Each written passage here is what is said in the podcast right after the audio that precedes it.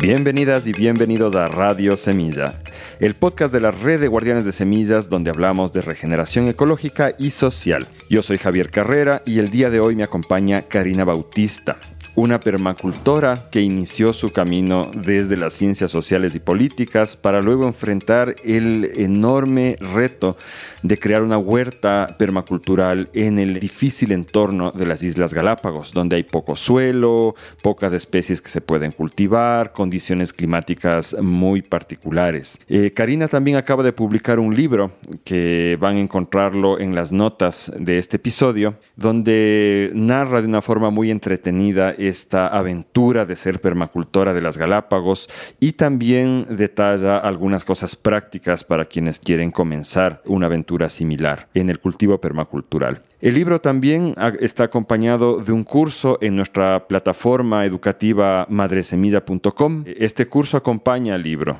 Los dos se alimentan mutuamente para dar una experiencia práctica de, de cultivo permacultural.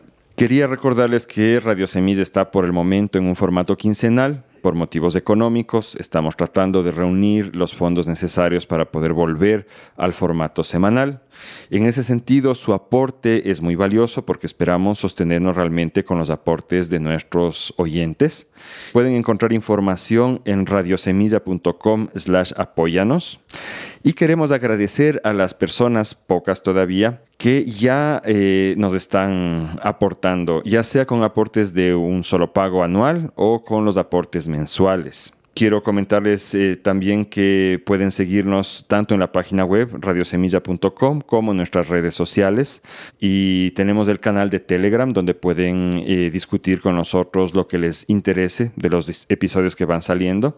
Los enlaces al Telegram los van a encontrar también en nuestra página web. Finalmente, a las personas que están en Ecuador y en especial en la provincia de Pichincha, recordarles que estamos en la campaña de recolección de firmas para llegar a la consulta popular y proponer la declaratoria de que el Distrito Metropolitano de Quito sea declarado territorio libre de minería. Eso pueden encontrarlo en la página quitosinminería.com. Espero que disfruten mucho este episodio y nos vemos en 15 días. Chao.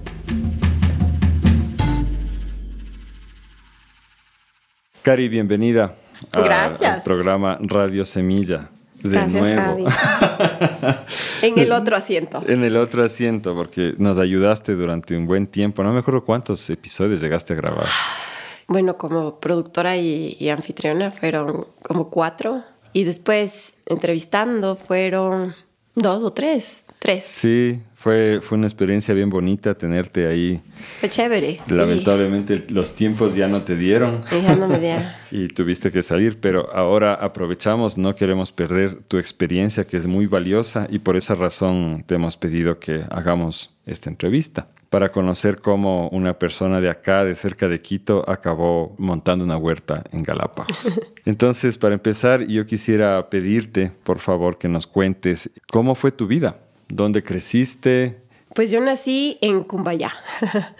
Cuando Cumbayá no era lo que es hoy día. Cumbayá es un, está en el valle cerca de, Quito, de la ciudad de Quito. Es parte del distrito metropolitano de Quito. Pero no era, digamos, no le consideramos ciudad, era rural.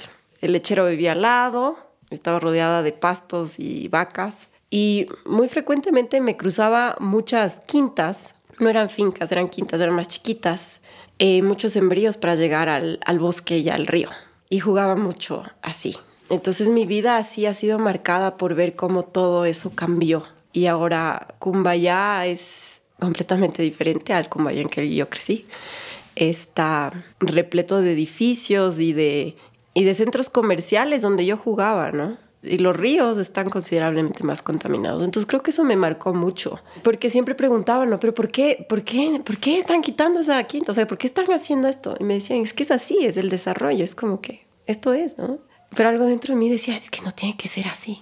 Pero fui a, un, a una escuela más alternativa, justo aquí también en el valle, en Tumbaco, donde estamos, y creo que esa escuela me marcó bastante porque ahí comencé a tener respuestas de por qué pasan esas cosas y que no deberían, no, no necesariamente tiene que ser así el desarrollo, entre comillas. ¿no?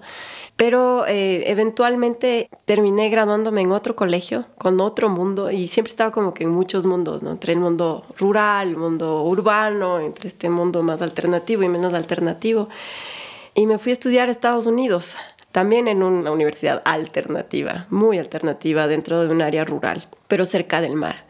Pero ahí fue cuando, interesantemente, en Estados Unidos, eh, estudié toda esta la teoría política y la historia de la revolución porque no había comprendido por qué el Ecuador estaba como estaba. O sea, no entendía por qué éramos pobres, no entendía por qué veía lo que veía a través de la ventana, ¿no? Porque vivía en una burbuja, por qué había tanto caos político.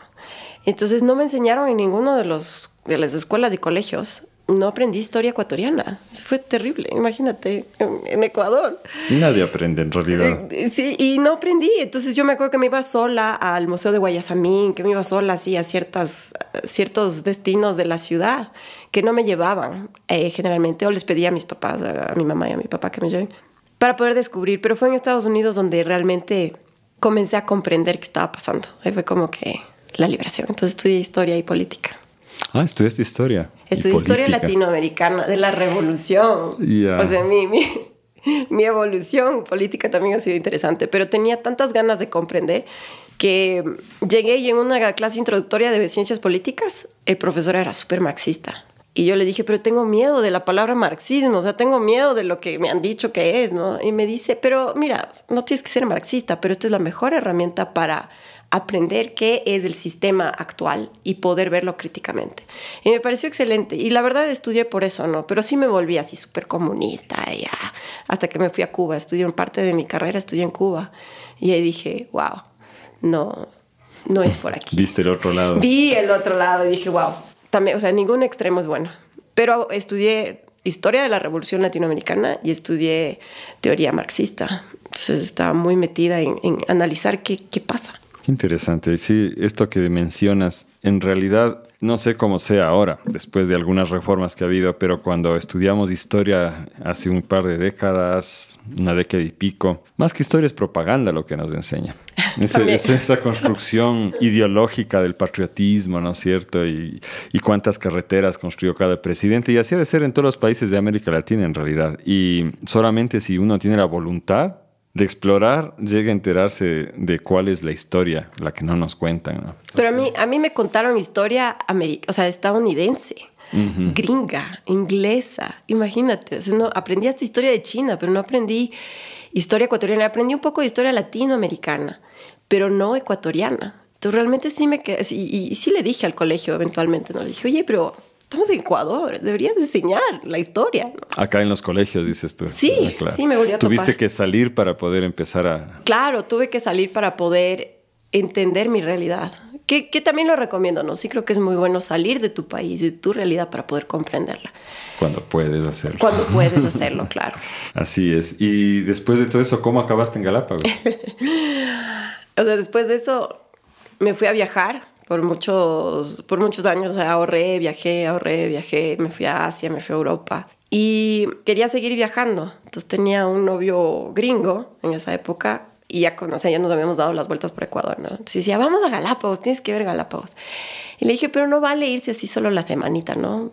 Veamos. Entonces comencé a decir a amigas, no, ¿saben cómo puedo irme a Galápagos? Y yo que sé, a los dos días de que les dije eso, me llamó uno y me dijo, oye, aquí hay una señora que está contratando profes de inglés y para Galápagos y necesita ya. Entonces fui me hice la entrevista. Ella me dijo, esto era un viernes, me dijo, el lunes, puede estar ahí el lunes. Y dije, chuta, dame mi chance. Y fui como profe de inglés, pero también a encargarme del programa ambiental de una escuela allá. Y fui por seis meses. Entonces le dije, ya, yo voy y me encargo de todas, porque me dijo, puedes encargarte de este departamento y de este. Entonces me encargaba de como tres, tres departamentos. Le dije, ya, pero también le das la residencia a mi novio gringo, ¿no? Porque para ir a Galápagos es como para ir a otro país, necesitas una pseudo visa, que es la residencia. Entonces él me dijo, sí, sí, claro, porque él también puede apoyar en el programa de inglés. Entonces nos fuimos por seis meses y terminamos ahí dos años, y nos fue súper bien en esa misma escuela.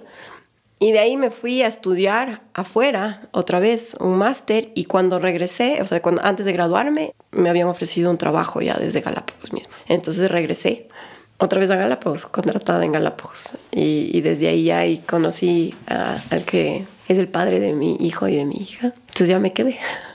Qué genial. Y de ahí la finca, la, la granja. Lo que pasa es que verás, cuando yo estuve toda mi vida en Galápagos, mi vida, digamos, de soltera, estaba trabajando en conservación, pero no estaba tan vinculada al, al consumo de alimentos eh, tan conscientes. Así estaba, ¿no? Pero, digamos, no, no tanto.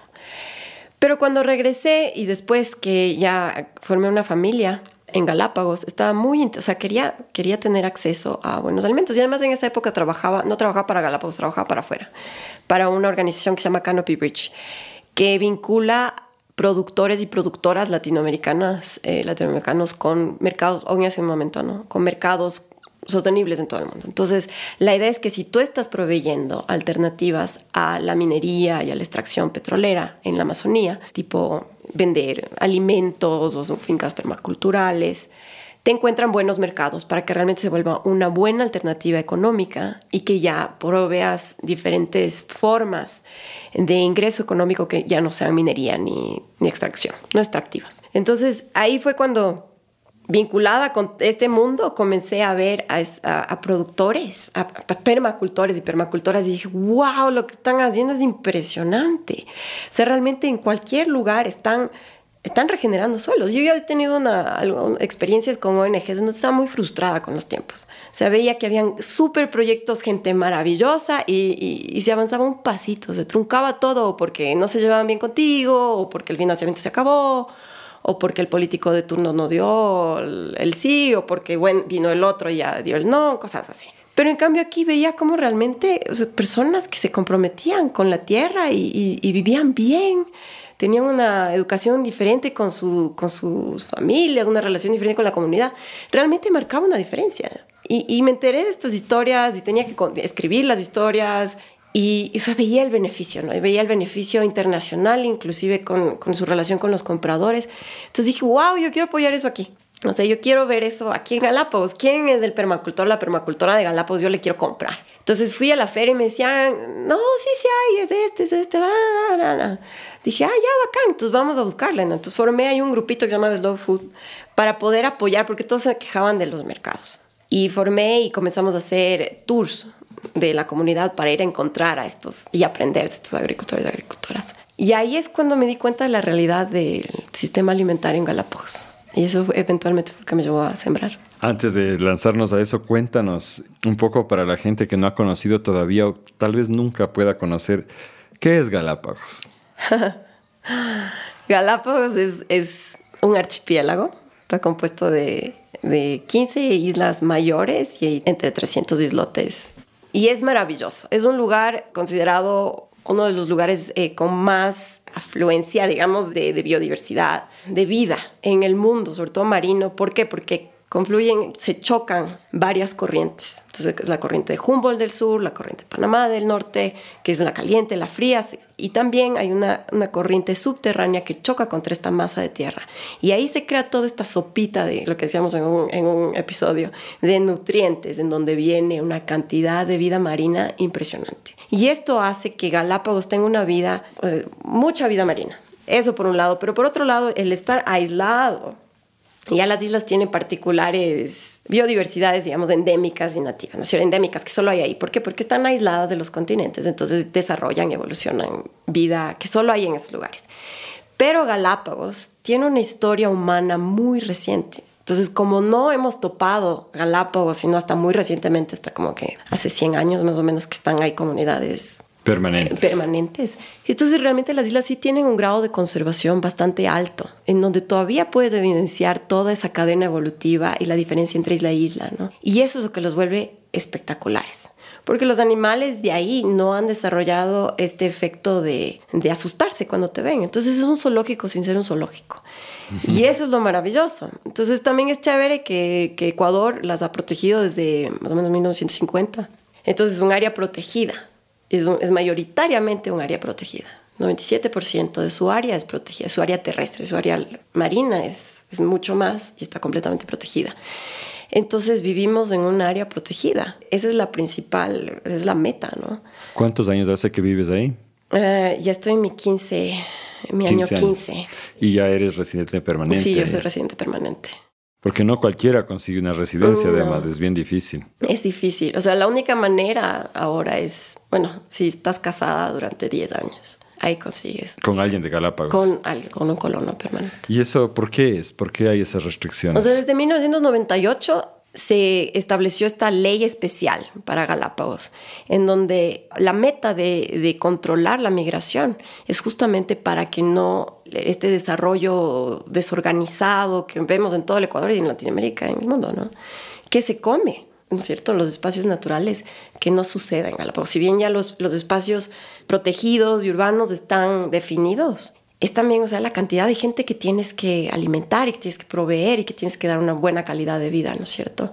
Entonces, como Galápagos es un destino atractivo, es tranquilo, es seguro y tienes fuentes de ingreso, entonces, como que eh, la, la meta de la ley es controlar la migración con razones de conservación, ¿no? Razones ambientales, de conservación ambiental, para poder conservar los, los ecosistemas de Galápagos.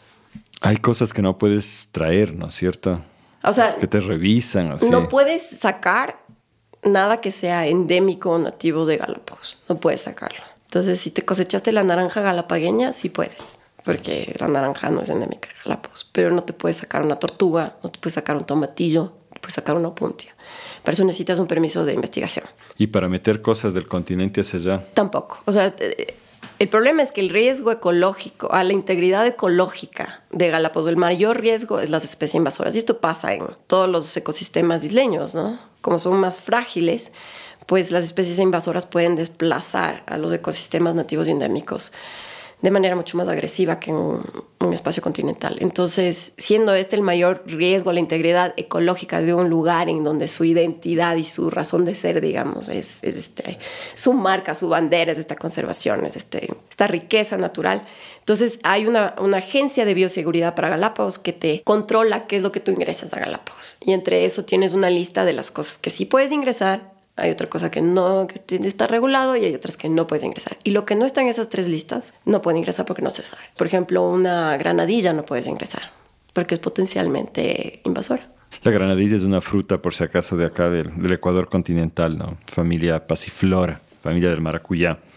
¿Y cuál es tu animal favorito, Cari, de los de Galápagos? de Galápagos. Me gusta mucho la raya águila es? Es una, es una especie de raya que tiene una como cabeza de delfín, pero es azul y tiene puntitos blancos. Y me encanta y creo que tengo una conexión bastante grande, ¿no? Desde que llegué siempre la encuentro cuando voy a bucear, cuando voy a hacer snorkeling. Y buceo, hago buceo a pulmón. Y me encanta. Siento, siento paz. Cada vez que quiero relajarme, así cuando estoy en el dentista y tengo que relajarme porque es tan fea la experiencia del dentista, pienso en una raya águila. ¿Son grandes? Pueden, o sea, pueden ser grandes, pero no son tan grandes como las mantas, por ejemplo. Pero van en escuelas. A veces las encuentras también solas, pero pueden ir en escuelas. Y la primera vez que yo buceé en Galápagos me encontré con una escuela de unas 20 de esas y me quedé así como que, ¡guau! ¿No? Y nunca, yo no había aprendido mucho de la vida marina. Eh, si bien había buscado siempre vivir en la costa después de que salí de, de, Quito, yo salí a los 18 años, apenas pude salir, salí. Entonces mi vida adulta ha sido fuera de Quito y salí siempre a la costa, siempre quise estar en, en, el mar. Pero no había aprendido tanto de los animales marinos y no, y no sabía de la existencia de las rayas águilas. Entonces cuando me metí, o sea, el mejor buceo que yo he tenido en, en, Galápagos ha sido el primero que me metí. Y me metí y era muy, no tenía experiencia, entonces me acabé el tanque y bueno, el guía me dio más de su aire, bueno, fue todo un lío, pero fue impresionante, vi todo, vi escuelas de martillos y vi una escuela de rayas águilas muy grande, o sea, no, no es tan usual ver así, ¿no? tantas juntas. Con todas estas medidas de protección, ¿se está logrando conservar? Verás, yo creo que si te hablo como, como residente permanente, te puedo sacar todo lo negativo, ¿no es cierto? Pero siento que es bueno también verlo con otro, otra perspectiva y comparando Galápagos con Quito, por ejemplo, uno de donde yo crecí, sí, sí, o sea, hay grandes avances y hay muchísimos esfuerzos por lograrlo, muchísimos desde la sociedad civil, desde las mismas instituciones. Nada es perfecto y te puedo dar 10.000 críticas de lo ineficientes que somos en todos los niveles, pero creo que o sea, los esfuerzos sí, sí se notan y creo que sí logran, ¿no? Entonces yo tenía turistas que cuando trabajaba en turismo que me decían, no es que aquí, aquí el, el discurso está, ¿no? O sea, yo nunca había oído que hay que conservar. Y yo digo, wow, o sea, la gente realmente no tiene este discurso metido, no todos, ¿no? No todos vivimos dentro de esto. Y cuando veo a mi, a mi hija o a mi hijo que vienen a Quito y si quieren, tienen que reciclar, ¿no? ¿Dónde separo la, la, la basura? Y ven que aquí no separan y les da como cortocircuito, pero mami, ¿por qué no separan la basura? ¿Por qué no compostean? O sea, ¿qué pasa? Entonces siento que sí, sí Galápagos sí tiene otro chip, ¿no? Hay mucho por ahí, pero sí, sí está, sí está un pasito más adelante. Y entonces hablemos de la gente. ¿Quién puebla las islas? Ay, pueblan muchísimas personas las islas. Eh, o sea, al contrario del imaginario quizá general de Galápagos, en donde ves que no hay gente, hay bastante gente. Hay, hay cinco islas pobladas, cuatro principalmente. Santa Cruz es la más poblada, entonces por ende tiene más diversidad de personas.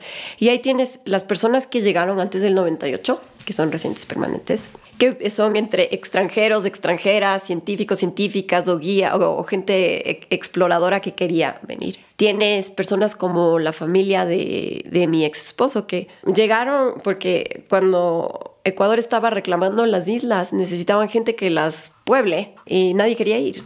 O sea, ¿qué pasa querer ir a este lugar en donde no había nada? No hay ni agua dulce. Entonces necesitaban profesores, necesitaban así que viva gente aquí para que se queden, ¿no? Porque Perú estaba ahí reclamándolas. Entonces fueron como los primeros profesores, primeros agricultores, primeros, yo qué sé, un montón de cosas. Y estas familias son quizá la minoría de las personas que están ahí, ¿no? no o sea, los descendientes de los, los descendientes de estos primeros y primeras colonas, ¿no? Eh, yo creo que lo que más encuentras es una gran cantidad de personas que emigraron entre los 80s y 90s, en donde comenzó un flujo mayor de, creció el turismo, pero también la pesca de pepino trajo mucho dinero, fue el Banco del Pacífico y se estableció y comenzó a dar créditos, entonces también allá se puso un pare con la ley en el 98, como que creció muy rápido la población, ¿cierto? Pero desde ahí eh, también viven personas que están temporalmente, son residentes temporales y son científicos, científicas, voluntarios, voluntarias, gente atraída o por la conservación o gente que trabaja en turismo o personas que construyen, personas que trabajan en el agro. Entonces tienes una gran mezcla de personas. Entonces Galápagos es chévere porque todavía no tienes una, una identidad per se galapagueña. Es muy reciente, entonces tienes una, una sopa de todo lo que ha llegado en estos años, ¿no? Estos 100 años. Entonces, por ejemplo, mis hijos son unos de los pocos que son cuarta generación galapagueños, que su papá nació ahí, su abuelo nació ahí, y pueden, ¿no? O sea, como que apuntar el dedo a quién llegó primero y que fue la persona número 27 en tal isla y fundó tal cosa y ese es mi, ese es mi bisabuelo, yo desciendo de ahí. Entonces son como que eh, un galapagueño de ahí, digamos, pero de ahí también existen los otros que también nuestra, nuestra casa es Galápagos, pero venimos de otros lados y venimos trayendo nuestra identidad y nuestras costumbres. Entonces comemos de todo, comemos entre bolón y chocho con tostado, comemos ceviche, cebollado. Estos son colonos que han llegado de todas las regiones del Ecuador. Todas las regiones del Ecuador. Y también hay bastantes extranjeros, o sea, no hay que, hay mucho extranjero. Sí hay bastante extranjero porque muchos científicos, científicas vienen atraídos, ¿no? Por, por, por esto. Muchos turistas se quedan, se enamoran. ¿Sabes más o menos en qué años se establecieron los primeros colonos y un poco cómo era su vida? A finales del siglo XIX. Entonces yo lo que te puedo contar es la historia de, de, los bisabuelos de mis, de mis guaguas, ¿no? Que el que primero llegó, llegó por los años los 20 del siglo XX. Y llegó a los 14, 15 años porque huyó de su casa, no se sabe por qué. Probablemente era una situación bien fea. Él era de Guayaquil y trabajaba, estaba trabajando en el puerto de Guayaquil y alguien le dijo, mira, este barco se va a unas islas y ahí tienen trabajo. Y se fue. y llegó primero Isabela y fue uno de los, pues estaba, vive en colonias penales en Isabela, entonces trabajó ahí un poco, pero... Durante un tiempo allá mandaban a los presos ah, políticos Fueron las primeras colonias, sí, a San Cristóbal, a Isabela, inclusive a Floriana. Entonces él fue allá y después fue a vivir a San Cristóbal y después fue a vivir a, como, trabajaba de todo, ¿no? Pero principalmente pesca y se terminó asentando en Santa Cruz. Y de ahí la otra familia llegó más tarde, en 1930, 40, y fueron los primeros profesores de la isla San Cristóbal. Necesitaban profesor, entonces fue, fue el primer profesor. Cuando hicimos eh, la recopilación de información para el primer inventario de patrimonio alimentario del Ecuador, yo fui para allá, pues es la primera vez que iba, porque los ecuatorianos no solemos ir a Galápagos, no es muy fácil, es, caro. Entonces yo fui por trabajo eh, finalmente. Y ahí entrevisté a una señora que tenía ya cerca de 90 años, me parece, que ella era de las primeras de, de allá de Santa Cruz.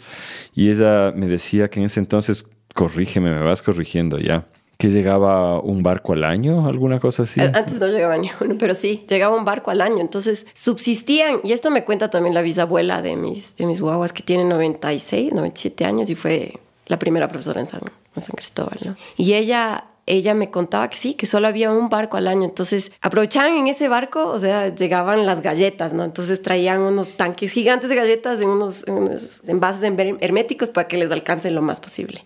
El arroz y las harinas que no se producían ahí. Y de ahí todo lo demás Herramientas eh, también. claro, ¿no? Era de las, y ropa. Entonces dicen que con eso se llegaba ese. Y luego era, era aguantar todo el año con lo que tenías. Entonces mi suegra mucho tiempo me costó aceptar de que guardaba tantas cosas, ¿no? Decía, pero ¿por qué no botas? ¿De ti guardas tanto? Y dice, no, es que algún rato voy a necesitar y alguien va a necesitar. venía una economía de escasez. Y entendí, claro, cuando a mí me tocaron los desabastecimientos en Galápagos, mi suegra tenía todo. O sea, podía resolver cualquier situación porque tenía la herramienta perfecta. Entonces, eso es lo que aprendieron, a guardar todo y a, remendar todo y una habilidad impresionante de arreglar las cosas. Te cuento, verás lo que me contó esta señora. Ella me decía que en ese entonces estaban confinados a lo que ahora es eh, la ciudad más grande, Galápagos, ¿no? Puerto Ayora. No se movían mucho de ahí. Y hay una zona más arriba que ya nos va a explicar por qué es diferente, ¿no?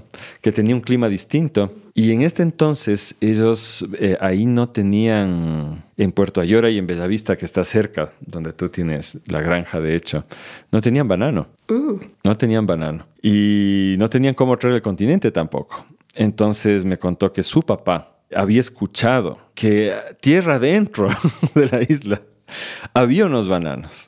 Y esos eran bananos, según la historia que le contaron, que habían sembrado los piratas siglos atrás y habían dejado ahí. Y que el hombre se fue y se fue con un mular, o sea, con varias mulas, con una caravana de mulas, y que desapareció dos semanas, que estaban preocupados, ya pensaban que había muerto. Y finalmente regresó a las dos semanas con los mulares cargados de colinos de, lo que se usa para sembrar el banano. Y desde ahí ya tuvieron banano. Y eso me parece fascinante, porque antes de que se establezca alguien, los piratas pasaban por ahí. Y los, marineros pasaban por ahí para abastecerse de comida. Era perfecto para, eran las perfectas escondites para un pirata.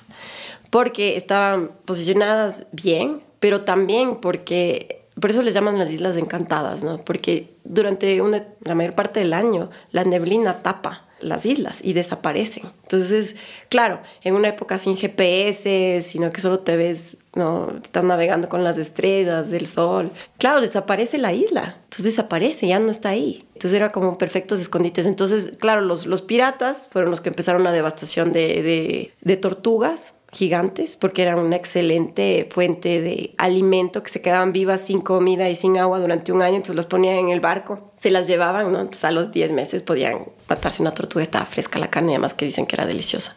Eso, entonces se, se mataron, casi, casi extinguieron las tortugas gigantes de Galápagos, pero también dejaron chanchos, burros, ah, caballos, ratas, chivos sobre todo. Chivos, eh, que son los problemas hasta ahora, muchos, otros ya más controlados, pero también dejaron muchas plantas, y entre esas el banano. Ah, de ahí viene esta historia.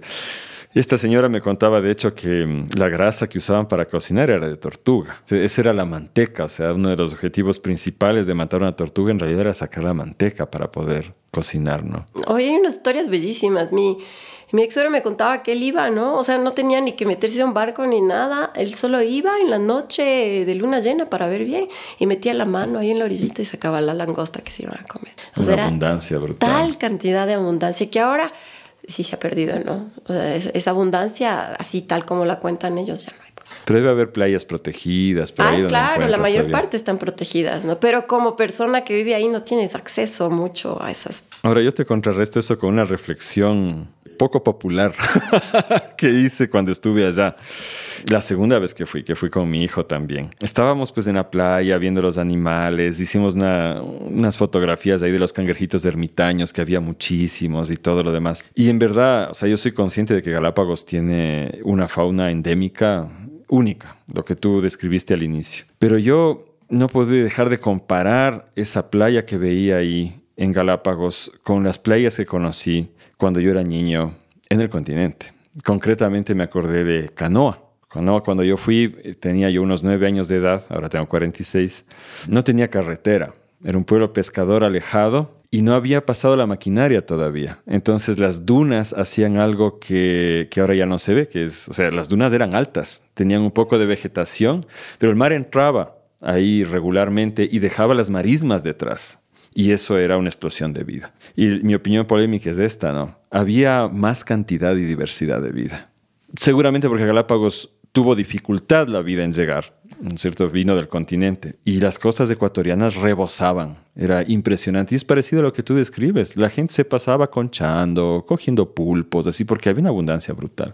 No, es que es verdad, lo que tú dices es verdad. Galápagos tiene una biodiversidad enorme adentro del agua.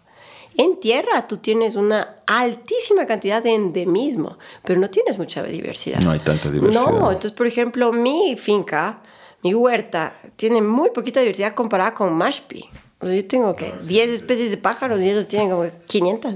Claro. Y bueno, ahí están los esfuerzos de conservación, porque fíjate, en el transcurso de mi vida eso ha desaparecido, ¿no? Mi primera decisión idiota fue convertir a todas las playas del Ecuador en ensenadas para el turismo y pasaron bulldozer, pues pasaron maquinaria, destruyeron ese sistema de dunas y con eso se acabó el ecosistema que había, ¿no? De la, abundancia de conchas que yo veía cuando era niño, que recogíamos así, ahora hay pedacitos de un milímetro porque ya los animales murieron, lo que queda son los trozos de los cadáveres de esos animales. ¿no? Entonces ahí se aprecia el esfuerzo que están haciendo en Galápagos para que eso que, que hay subsista. Ahora, eh, esto me lleva a lo que dijiste ahorita a, a, otra pregunta, que es el paisaje. Describamos un poco el paisaje. Bueno, pueden verlo en el internet si desean, pero yo quisiera ir en tus palabras. ¿Cómo es ese paisaje Galápagos? ¿Sí? Un paisaje pastoral de colinas o sea, con no hierba. Es la isla, no, es, no es la postal del Caribe que te pintan, ¿no? Así como el paraíso caribeño y, y la, la, pulserita de All Included. No es eso. Entonces, tú llegas y llegas generalmente a un aeropuerto en la parte costera, desértica. Entonces, es como un desierto bosque seco y ni siquiera un bosque seco muy tupido donde llegas, ¿no? Pero no es un desierto de arena, es un desierto de, de roca. De roca, ajá. Y depende de la isla donde llegues, ¿no? Ajá. En donde pocas veces eh, llueve, o sea, es un desierto, pero ahí le ves a la iguana, ¿no? O sea, ahí, ahí está del cactus, la iguana, un pájaro que otra full lagartijas y después las islas más grandes, digamos, eh, las pobladas en las que yo he vivido. Vas subiendo y los microclimas que tú puedes ver en un país súper diverso como el Ecuador, que se dan, yo qué sé, cada ciertas horas, ¿no? Ahí se dan cada minutos. O sea, es como un micro Ecuador en una isla pequeñita. Entonces, en, en será 20 minutos, tú vas desde la costa hasta el punto más alto y vas desde algo caliente hasta algo frío. Y sí, en Galápagos sí hace frío. La gente piensa que no, es la costa. No, sí hace frío. Si tú vas en agosto, septiembre, lleva tu buen saco porque hace mucho frío. Entonces, y vas desde el sol hasta la parte nublada donde te llueve, ¿no? Entonces, de lo que vas desde este desierto, digamos, o de esta zona costera muy seca, al bosque seco, a la zona de transición en donde tienes las dos cosas, y es una zona maravillosa que crece todo, a la zona más húmeda, a la zona mucho más húmeda, y a la re que te húmeda, que es más fría, ya es pampa. Entre todo eso, ¿no? Tienes estos 20 minutos de, de recorrido. O sea, si vas en una línea recta, ¿no? Y ya depende de la isla, las zonas a las que puedes viajar. Y eso es lo maravilloso de Galápagos. Entonces, hablando en términos de comida, podemos producir lo que sea. Hacemos todos los ecosistemas. Pero si es que nos suelo? ponemos el suelo. Si nos ponemos pilas y con una mente permacultora, todo se puede. Pero sí, si lo piensas en términos convencionales, chuta, no hay suelo, ¿no? Eso es lo que me sorprendió, incluso en tu huerta.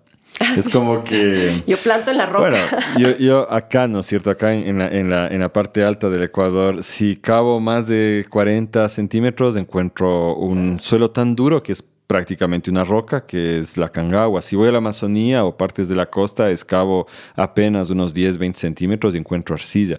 Pero en Galápagos lo que encuentras es lajas de roca. de roca y, a los, o sea, y en lugares donde está mi finca, los 5 centímetros, ni siquiera 10, 5. O sea, hay lugares donde realmente no hay suelo. Entonces, vamos a lanzarnos esta parte que es la que más me interesa, verás. ¿Cómo fue que estableciste una huerta? ¿Qué, ¿Cómo fue ese proceso? Y bueno, vamos a ir contando lo, los retos que tuviste que enfrentar. O sea, de lo que te contaba, ya me convertí en mamá y me comencé a poner más pilas con esto de la alimentación. Ya estaba pilas, ¿no? Pero como que asumía muchas cosas. Asumía que todos los agricultores y agricultoras de Galápagos eran orgánicos. Oh, y no lo son. No lo son. pero tampoco esto es una crítica al campesinado galapagueño, ¿no? Siento que hay varias varias razones por las que no son. Pero en ese momento yo creía que todos son, entonces me fui a encontrar al que le voy a dar el sello comunitario y vamos a hacer un grupo que apoya. Entonces tenía todas estas ideas maravillosas. Y la verdad es que conocí muchas realidades, conocí gente maravillosa al, visitar eh, muchas fincas con la comunidad. Fue chévere porque fuimos con mucha gente de la comunidad, un, un grupo muy diverso. Pero comencé a entender que, uno, decían, no, es que, es que no se puede, ¿no? O sea, yo ya habiendo conversado con permacultores, sabía un poco que tenían que trabajar con el suelo, ¿no? Entonces les decía, ¿y cómo hace suelo? ¿Y el compostaje? Y no encontré una sola finca con compostaje. Con compostaje, nada. Ninguna. Entonces dije, wow, ninguno es orgánico, que tienen que tener compostaje. Al menos eso sé que tienen que tener. Pero les hablaba de microorganismos, nadie me entendía. Entonces dije, wow, lo poco que yo sé, aquí no hay. Entonces le dije, wow, o sea, si usted no tiene compostaje, ¿qué le pone, no? Y me sacaban ya el, el tarro. Me decían, no, no, sí. Otros ni me sacaban, estaba ahí botado, no, ni lo escondía. No, no, sí, es que solo le pongo esto, es que a veces le pongo el otro, es que ni sé qué. Y luego ya me di cuenta de que no es a veces ni solo esto, sino que cada temporada se pone bastante de algo. Que aparentemente es poco, pero es mucho más del límite máximo de residuo. Y comencé a descubrir que había varias barreras estructurales para que no pueda haber este tipo de producción en Galápagos. Una es que bueno, hay varias especies que van entrando cada año y estás como te, sientes desamparado. Imagínate, nunca has visto una babosa en tu vida y de repente entra la babosa en, cantidades militares. Se te come toda tu huerta y no tienes que hacer, claro. El químico es la solución, ¿no? Si no tienes el conocimiento. Entonces, más que nada, no había conocimiento. Entonces me puse a ver así récords históricos de los que encontré. No encontré ningún estudio agroecológico o de agricultura eh, pensando en este sentido. Nunca. Tampoco encontré récords, eh, si bien los bisabuelos de mis guaguas sí sembraron sin químicos, pero la gente me decía, o sea, los campesinos, campesinas con los que hablé me decían, pero no me puedes decir que haga lo mismo que hacían ellos. Ellos no tenían la roya, ellos no tenían la broca, ellos no tenían la babosa, no tenían la oruga, y tienen razón. Entonces eran estos problemas que no se enfrentaban antes, entonces en cierta manera más fácil. Me decían, y ellos tenían tierra virgen, y ellos se cargaron toda la tierra de este lado donde sí hay tierra, porque hay lugares en donde sí tienes los 30 centímetros, que son marcados, ¿no? Son pocos lugares. Y ellos se cogieron la tierra de acá y ellos se pusieron justo donde cae toda la buena tierra, ¿no? Y ya, la, la, la, la, y se, entonces todas estas excusas donde decían, había el mito de que aquí no se puede, ahora no se puede. Hacer orgánico. Hacer orgánico, no se puede tenemos muchas especies invasoras, ya no hay suelo, o donde mí no hay suelo, o yo qué sé. Y, y, sonaba, o sea, como que bien, ¿no? Y, pocas personas que me decían, ok, sí es posible, pero ¿quién me compra? ¿Quién me compra? Y eso es más duro, ¿no? Esta, esta, este mito de que la agricultura orgánica es muchísimo más dura. Y que sí, ¿quién me compra? Y además, ¿quién va a asumir mi riesgo financiero? O sea, tú me dices que haga esto, ¿quién me paga por cambiar? Pero además Galápagos tiene una economía diferente, ¿no? Es todo, es más caro. Es más caro, entonces la mano de obra es mucho más cara y depende de la importación de insumos. Entonces, claro, si yo le, le cambio a otro insumo, además que no, o sea, tú puedes meter un insumo químico muy fácilmente, pero un insumo eh, biológico, orgánico, no puedes, pues, porque representa un riesgo biológico, necesita ir por todo el análisis del ABG para que le metas. Y eso tiene un costo. Eh, un costo en tiempo, un costo en dinero. Entonces era como que, a ver, ¿quién, ¿usted me va a hacer eso? Y de repente nos metemos algo que nos damos el trámite y no funciona. Entonces, usted, usted no vive de esto, pues es fácil decir eso, ¿no? Y tienen, tenían toda la razón. Tenían toda la razón de decirme, aquí está quiere que no produzcamos con químicos, no tiene idea. Y tenían razón. Entonces, al comprender que tenían razón, pero también dentro de mí sabiendo que si hay cómo, debe haber cómo, sí, sí, sí. En los desiertos están sembrando, ¿cómo no va a haber cómo aquí? De ley hay cómo. Entonces era la gana, la gana de decir sí hay cómo, y de comprobar que sí hay cómo. ¿Y qué pasó? ¿Qué hiciste? Entonces me fui, me fui a sembrar sin previa experiencia, porque ahí no te conocía, no, no sabía nada más que hablando con estas personas. Entonces me contraté a un experto entre comillas. Y me leí un montón de cosas, renuncié a mi trabajo para poder dedicarme un año entero, tenía ahorrado, entonces dije, ok, recaudé fondos para hacer las primeras inversiones. Y para mí era como que pues, solamente leerte bien los manuales de agricultura orgánica, vas, siembras y ya. Y claro, o sea, le puse, les puse unos barriles porque eran más plantas por metro cuadrado para que realmente sea rentable. O sea, yo era como que aquí les voy a hacer a todos y como que van a ver esto. Una maravilla. En un año. Y no, pues en un año perdí todo. Nada funcionó. En un año todo se murió. Todo se me murió. En cantidades majestuosas. Así, wow. me, peleé con el, con el experto, nos, lo, lo despedí. Resulta que no era tan experto. Entonces, bueno, fue una. Me dediqué yo ahí a meter la mano a la, tierra, así yo directamente, a ver qué pasa, a leer, a investigar, y ahí es cuando te llamé. ah, sí. Ya nos habíamos conocido por ahí en un viaje, ¿no? Ajá, justo ese mismo, el año que empecé en, en, Slow Food. Ahí te llamé y te dije, ¿qué hago? Tengo orugas. Y me decías, bueno, me dijiste un par de cosas y luego me decías, pero Karina, ya me estás preguntando demasiado, esto ya necesitas una asesoría. Y yo, sí, pero es que no te puedo traer, ya me gasté toda la plata, el asesor se comió y no era un asesor. Y un día tú me metiste al chat de la red de guardianos, o sea, sí. Bueno, de mi lado no fue tan así, o sea, hubo, hubo todo un proceso y razones, y a mí lo que me pareció es que tú estabas y debo decirlo yo porque no lo estás diciendo tú. Tú estabas creando todo un mundo de cosas allá. Ah, sí, un poco lo has dicho, ¿no? Trabajabas en comercialización hacías una crítica muy coherente al sistema y buscabas soluciones a los problemas que había. Tenías ya tu huerta, estabas intentando salir adelante y ya estabas con, una cosa bastante montada en realidad. O sea, ya cuando llegué a ti, y, o sea, pero estaba montada porque todas las noches estaba matando bichos, ¿no? Pero no era, no era sostenible. O sea, ibas a eliminar las plagas a mano. a mano, a mano. Entonces, no, o sea, yo sabía que estaba errada, entonces decía, algo tengo que hacer. Pero un día o sea, tú ya me dijiste que necesitabas una asesoría, entonces ya me daba miedo consultarte, pero un día aparecí en el chat y me dijo, qué bacán, aquí puedo consultar. qué grosería, disculpa. Bueno, ahí fue cuando decidimos meterte a la red de guardianes de semillas y ese es el chat al que te refieres. Y ahí, ahí, ahí comenzaron mis soluciones. También me fui, o sea, después de un año de perder cosas, ya medio entendiendo mejor que tenía muchos huecos de información que no eran resueltos con, con, un video de YouTube o una guía agroecológica. Me fui a estudiar permacultura en un lugar en donde era muy parecido el clima al mío. Me fui a México, a Huatusco, a Veracruz, y ahí cambió mi vida. Al centro de las cañadas. Al centro de las cañadas. ¡Ay, qué maravilla! O sea, nunca, hay pocas veces en mi vida he visto proyectos tan espectaculares. Ya no es proyecto, es una comunidad, es una ciudad, es un pueblo completamente sostenible desde sus propios medios de, construcción, de comercialización y de producción completamente agroecológica permacultural. Y ahí fui a estudiar y ahí aprendí de semillas y fue, fue espectacular. Entonces fue como que fui con todas mis preguntas, me respondieron me inspiraron y regresé y estaba en el chat de la red de guardianes, entonces fue como que fue muy, muy, así como que fue un buen empuje, ¿no? Para seguir. Entonces ya el segundo y el tercer año ya me fue súper bien. Ya les debemos de hacer una entrevista a Las Cañadas, también está ahí en la lista. Y más o menos cuéntanos del área que empezaste a trabajar y si lo hacías sola, cómo fue el desarrollo. O sea, empecé, el primer año fue sola, sola. O sea, si bien en la noche mi entonces esposo me ayudaba a matar las plagas. y Susana, que, es, que está, ahora está a cargo de la huerta, Susana también me ayudaba, ¿no? Entonces, como que, a ver, entonces, ¿qué pasa? Y leamos, y qué, a ver. Esa es una campesina local, ¿no? Eh, sí, sí, de Galápagos. Eh, y ha estado conmigo desde, desde que soñábamos de, ahí va a ir la huerta, ¿no?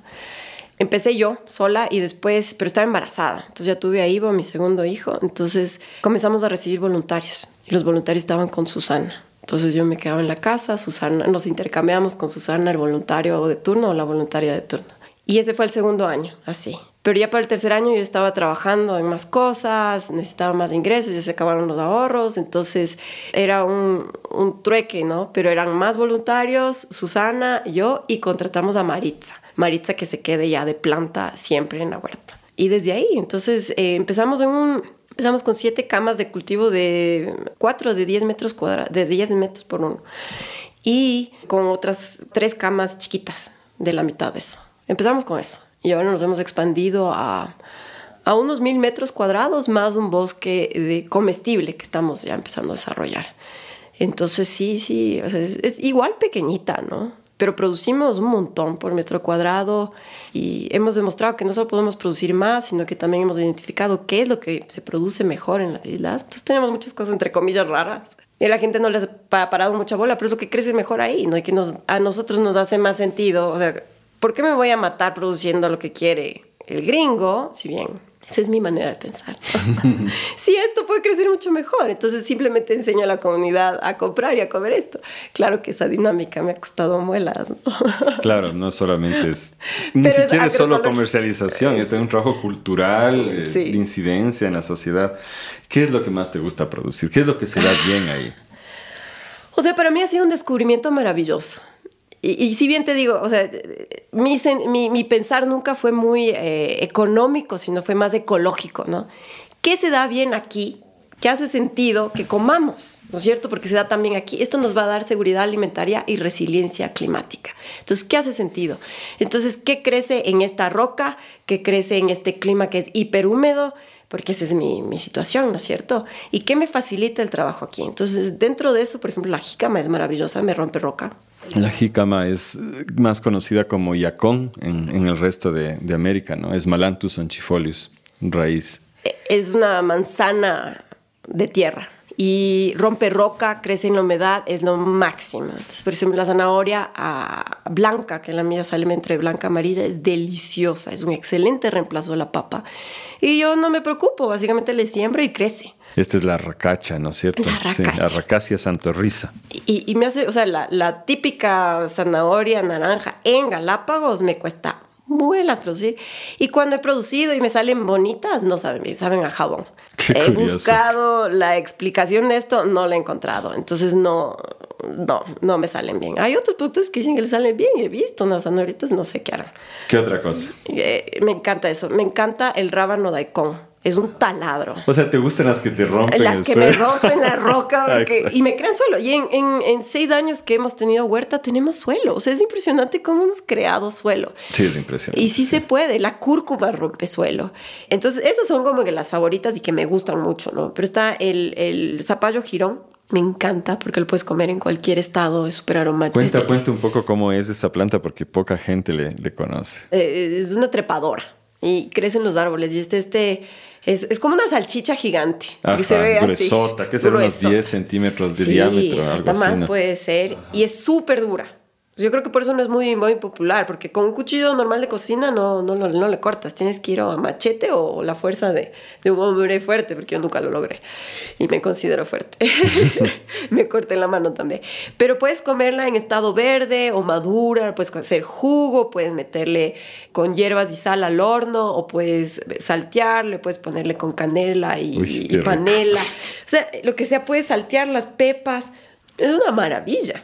Oye, yo no tenía idea que podías hacer todo eso con el giro. O sea, es una maravilla. Y, y, lo chévere es que también es hasta adorna, ¿no? Crecen los árboles y se sube los árboles. Si tienes árbol de 20 metros, se te sube y a nosotros nos pasa eso. Y es la que huele rico, ¿no? Huele rico. Huele riquísimo. Y, y si eh, al final puedes también de su cáscara hacer platos, platos, utensilios, eso no hemos hecho. Pero me encanta. O sea, el sabor es delicioso, es eh, súper versátil y, y súper fácil de crecer. Entonces, es, esa, esa me encanta también. Y a ver, de lo que estás diciendo, la cúrcuma es asiática, el jirón es nativo de acá de los Andes ecuatoriales, como también lo es el yacón y la racacha también.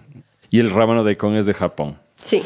Es, es, toda una diversidad ahí, pero hay bastante de cosas propias, nativas de acá. ¿Qué, ¿Alguna cosa de, de lo que la gente piensa cuando decimos huerta? Las hortalizas típicas, mal llamadas europeas, porque la mayoría no son europeas, pero de Que crezcan bien. Bueno, el kale crece espectacularmente bien.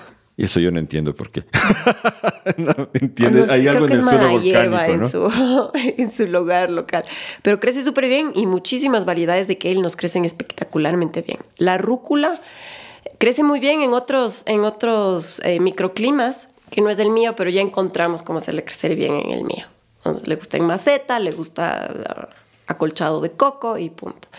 Pero eh, la familia de las brásicas crece muy bien, menos el brócoli y la coliflor. Yo creo que en Galápagos te quieren hacer difícil la vida, entonces se vende bien, no crece bien. Esa es mi teoría. Pero al menos donde yo estoy no crece bien ni el, ni el brócoli ni la coliflor, pero las brásicas, las mostazas, los rábanos crecen muy, muy bien. Oye, me acuerdo que en nuestras conversaciones estábamos buscando papachina. ¿Encontraste? Ah, sí, ¿Cómo claro, te fue? la papachina. La papachina y el otoy son deliciosos y crecen súper bien, súper bien. Y es un excelente reemplazo de la papa. La papa también crece, pero solo en ciertas épocas y hay que cuidarle muchísimo. ¿verdad? La papachina y la malanga son estas colocáceas, ¿no? plantas amazónicas y, y, y, del Pacífico, en realidad de hojas muy, muy grandes y que uno no se imagina que abajo hay esta maravilla porque es riquísima además. Y, bueno, la yuca también crece muy bien, pero necesitas extensiones de tierra más grandes, ¿no? ¿Y frutas? Frutas, bueno, la maracuyá se da muy bien. Las pomarrosas, la pera noruega, que aquí creo que le dicen pomarrosa. Eso de la pomarrosa es, chistoso. no sé exacto, yo le digo pera noruega. Es que galápagos tienen esta costumbre. Tú me contaste, ¿por qué, ¿te acuerdas la teoría de por qué se llama pera noruega? bueno, tiene forma de pera. No, no, sé verídicamente, pero es una pera, es, de color rosado, es, es, deliciosa. No es familia de la pera en absoluto. No es familia de la pera, es familia de la puma rosa. Pero aquí en Ecuador continental le dicen a esta que yo le digo pera noruega, le dicen Puma Rosa. Pero parece, nosotros, o sea, asumimos que le decimos pera noruega porque de los primeros colonos y colonas en la isla Santa Cruz fueron noruegos, noruegas. seguramente alguien tenía uno de estos árboles ahí en una de la tierra de los noruegos, las noruegas, y se quedó como pera noruega. Qué chistoso. Entonces, así como todo es chino, ¿no? La papa china, el nabo chino, la nisque china. Entonces, y también hay, ¿sabes qué hay? También hay abapayar que no sé exactamente dónde es la haba payar. Eso es Andes ecuatoriales, sí. Y es, es, es eh, el haba payar o frejol payar. Que crece muy bien, ¿no? Faseolus lunatus. El, el frejol de palo. Eh, ¿Esta que tienen ustedes tiene colores y es grande o es más chiquita y es de un solo color, cremita, blanco? Es grande y tenemos la blanca y la morada, pero a mí en mi clima me crece mucho mejor la blanca. Entonces, esto es nativo del Ecuador, el Faseolus lunatus, pero emigró a México y de ahí volvió reducida de tamaño, más dulce, menos menos astringente y de este color uniforme que es lo que tú tienes, que son los tipos sieva que se llama, que abunda en Manabí, pues está. Sí. Y le dicen el haba justamente. Esa creció muy bien y, endémicos de Galápagos no hay muchos, pero está eh, los ajíes, hay dos tipos de ají galapagueños y el tomatillo que ya logramos que crezca en. eso es un tesoro. Y eso es, lo que está prohibido de sacar de ahí, ¿no? Exacto, porque es endémico. ¿Por qué es tan importante esto? Porque estas dos especies, son, no son variedades, son especies de tomatillo galapagueño, resisten a la sal. Sí. Son los únicos en la familia del tomate que, que resisten a la sal. Entonces tienen una importancia a futuro bien, bien grande. Y los ojos de la biopiratería puestos ya ahí. Ah, claro, imagino, de ley alguien se llevó. Pero, pero eso producimos, ¿no? Entre eso producimos un montón de cosas picantes y, y hierbitas como la chillangua que es deliciosa. Que, que eso es nativo de acá del continente, de la ah, parte No sé en dónde en el continente, pero... Esmeraldas. Ya estaba allá y es, es deliciosa, es algo que puedo vender, que la gente... La chillango es la que sabe a qué. A le dicen cilantro criollo. Es deliciosa, deliciosa. ¿Y chirarán no tiene? Sí, albahaca chirarán crece muy bien, que también es el secreto de la cocina esmeraldeña. Eh, sí, eso. Bueno, tenemos varias cosas. Ahorita te dije pocas, ¿no? Tenemos frijoleta también. Ah, mira tú, eso es asiático y es reciente introducido en Ecuador, pues no es mucho tiempo. Bueno, ese apareció también, pero no crece tan bien, pero me gusta, me gusta mucho. Entonces, bueno, de frutas que me, me decías, en mi huerta particularmente crecemos bananos, verdes y maracuyá, que se da muy bien, y cítricos, pero no tenemos tanta variedad de frutas y papayas. Pero en, en las zonas de transición se dan mucho mejor y ahí crecen mucha piña, sandía, melón claro, las cosas que se dan, eh, carambola, infinidad de cítricos. Es diverso en realidad. Oye, volviendo a tu huerta, una cosa que a mí me encantó cuando conocí por primera vez fue tu manejo del compostaje. Tenías unas composteras enormes. Cuéntanos un poco cómo, cómo las manejabas, de dónde venían los ingredientes. Eso es interesante. Desde que yo creo que ya no soy así, pero me tendía a ser muy fanática, ¿no? Así, muy fundamentalista de la permacultura. Era como que todo tiene que venir de aquí. Entonces busqué crear un sistema de compostaje en donde no se me acabe y que todo venga de la huerta. Entonces creamos unos huecos gigantes con un grupo de voluntarios que llegaron un año, 300 voluntarios que llegaron en diferentes grupos y sacaron las megas naves espaciales de roca que teníamos. Y hicimos ahí, ¿no? Un sistema de compostajes, ¿no? En donde solo les damos la vuelta una vez, entonces para que sea costo efectivo y no nos cueste mucho trabajo. ¿Y eran huecos profundos? Eh, tan profundos, que se de un o sea, lo que puede ser el compostaje, un metro y medio, porque además no puedo hacer muy profundo, ¿no? Pero tenía que entretener a 300 voluntarios durante un año. les dije, va a sacar este planchón de roca. si no editamos esto, no lo edites, Felipe. No van a querer venir los voluntarios. siempre, siempre bien. Ya no les hacemos eso, ya, ya pasó. ya no les hacen eso, buenas. pero, pero sí, y... Y lo que hacemos es un sistema sánduche que aprendí en las cañadas, eh, que está en el libro, una capa de hojas verdes o frescos y una capa de hojas secas, un poquito de tierra y se vuelve a repetir, ¿no es cierto? Y en las capas de hojas verdes o, los recién podados, digamos, ponemos la mayor cantidad de cosas que podemos, entonces aprovechamos todas las podas y las ponemos ahí. También recogemos las hojas de todo el bosque, porque tenemos un bosque ahí, eh, bosque secundario, de lo que fue abandonado por el, el abuelo de mi ex esposo, que fue el primer dueño de esas tierras. Entonces ya creció un bosque desde que no hizo nada ahí, ¿no? Entonces recolectamos la mayor cantidad de diversidad de hojas y ponemos nuestros desechos de cocina, ¿no? los desechos de, cosecha. Y lo único que traemos de fuera de la huerta es el pescado. Porque ya aprendiendo más y haciéndome más, eh, digamos, conocedora de la permacultura, entendí que me faltaba mucho fósforo muchísimo fósforo en mi suelo. Entonces dije, wow, ¿cuál es una fuente de fósforo que pueden encontrar aquí? Es el pescado el hueso de pescado. Entonces me regalan camionetas enteras de desechos de pescado. Y ¿Los restaurantes? Ah, no, siempre ha sido eh, la marisquería. La marisquería Maricar, que la amo con todo mi corazón. Sí, entonces ellos me, me dan, yo a cambio les doy canastitas de, de vegetales.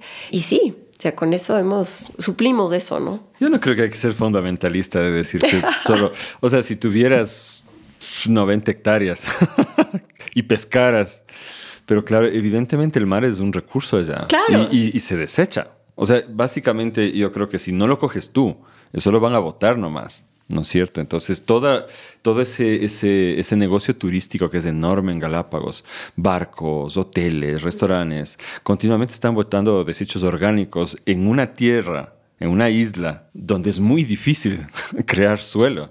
Entonces, esa es una cosa básica. si es que alguien nos escucha en Galápagos esto, esa es una de las cosas más fundamentales. Hay que aprovechar todo eso. Y a, los que oyentes que no sepan, básicamente todos los minerales importantes para agricultura se van lavando eh, de las tierras altas a través de los años. ¿Y dónde acaban? Acaban en el mar. Por eso el mar es salado también. Entonces, los seres que viven ahí, algas, animales, etcétera, acumulan eso. Entonces, una vez que ya te comiste el pescado y quedó la cabeza, la cola, el espinazo, eso tiene que ir al abono, de ley. De ley, sí. O sea, sí, ya entendí que la isla es un buen límite, no tengo que ser tan fundamentalista de la huerta. Y no, y ahora cogemos cacas de, de, las vacas del vecino, o sea, ahora ya, ahora ya tenemos un mix interesante, ¿no? A uno le ponemos biochar, a otro no, otro le ponen... Y Maritza y Susana siempre están ahí como que este más caca de chivo, este para ver, porque cada caca tiene diferente contenido mineral. Entonces están viendo, ¿no? Porque nos falta potasio para que, para que florezca más la berenjena, entonces, ah, cuando esté ahí le voy a poner este, este abono que tiene más potasio, porque es la caca de chivo que tiene más potasio. O sea, ya están, ya están un poco mucho más avanzadas, ¿no? Yo recuerdo cuando te visité que tú ya tenías estas composteras maravillosas, pero a mi criterio faltaba meterle más proporción de compost para que el suelo esté mejor. Creo que, que lo hiciste, pero también la otra cosa era el tema de introducir animales. ¿Llegaste a introducir animales ahí? Sí, sí, no. Es que el tema de animales para mí siempre, siempre es parte de, y, y, como que es un sueño inconcluso. Entonces metí gallinas, pero yo quería las gallinas en un sistema como el del Javier Herrera, ¿no? Así de jaula rotativa, semi-libertad. Tenemos episodios sobre eso que grabaste tú, de que grabé yo. Hacer una, admiración gigante. Y eso quería. Entonces empecé y me compré las gallinas de una, pero no tenía las, eh, los sitios rotativos. Entonces me comenzaron a salir, se comenzaron a comer las plantas. fue un desastre. Y además que tenía que llegar a las 5 de la tarde en punto a meterles, porque si no se me comía la lechuza o el gato. Y era una preocupación constante. Y mi hija empezó a crecer y quería ir al puerto. Yo vivo a 8 kilómetros del puerto y tenía que subir a las 5. Entonces era como que me limitaba mi libertad. Dije, no, yo voy a pedir prestadas los animales del vecino, porque el vecino tenía un montón de gallinas. Entonces, por muchos meses, quizá tal vez años, usábamos un tractor de gallinas y le pedíamos al vecino que nos preste las gallinas. las gallinas. Oye, qué buena solución. Y funcionó. Pero luego vino la pandemia y el vecino se comió las gallinas. y, ya no habían gallinas. Entonces, lo que hemos hecho ahora, y es chéverísimo porque en ese periodo que no hubo gallinas, comenzamos a ver que hay más anidación de pachay. Pachay es un, pájaro endémico de Galápagos que cumple la función de gallina, no vuela mucho, es como gallina, ¿no? está en tierra, está raspa. En tierra, raspa. Es muy, o sea, se esconde mucho. Y lo habíamos visto por la finca varias veces, pero no mucho. Y de repente Marisa comenzó a encontrar huevos. este es pachay, este es pachay. Yo, no, ese pase de gallinula, no, es que le hemos... Casi no hay como tomarle fotos, difícil, ¿no? Pero comenzaron a ver que en unas épocas del año había anidación de pachay. Entonces comenzamos a replicar lo que le gustaba al pachay. Le gustaba mucho la vetiver, la zanja con la vetiver al lado, el matico de monte así, esas como que plantas tupidas en donde puede meterse y hacer y tiene un huequito fácil. Entonces comenzamos a replicar y el pachay comenzó a cumplir esta función de la gallina y controlarnos las plagas en la época en que anida. Y ya después, entonces María y Susana cacharon qué está pasando y entrenaron una gallina que se llama Gertrudis. Gertrudis. le dieron, o sea, le enseñaron a no raspar. Y Gertrudis nos controla las orugas, es como la, la, controladora, porque ya no daña la huerta, le enseñaron a no raspar desde chiquita. Entonces Gertrudis se da la vuelta por toda la huerta y está controlando en la época, sobre todo que los pacháis no están tan presentes. Esto es fascinante, porque es como uno se va adaptando. ¿no? Yo, yo ponte, acá en, en, ciertos cultivos me preocuparía que no haya raspado, porque una de las cosas principales que pasa es esta oruga que se entierra y el cuso, ¿no? la, la, larva del, del cacho, del escarabajo también. Pero allá es diferente. Entonces a ti más bien te conviene que no raspe, así le puedes mantener en la huerta me y se come las orugas de Me conviene que, que raspe antes de la siembra. Exacto. Pero, o sea, hemos encontrado el balance. O sea, ya las cosas ya nunca han vuelto a ser como el primer año. Ya, ya tiene un balance la, la, la, finca. Y yo sé, o sea, cuando me dicen, pero ¿cómo le hacen? Entonces van y ven y ven una, una selva, ¿no? Porque no parece, no parece huerta. ¿no? Es una huerta permacultural. Es una huerta permacultural. Es, es, muy, tiene un estilo punky.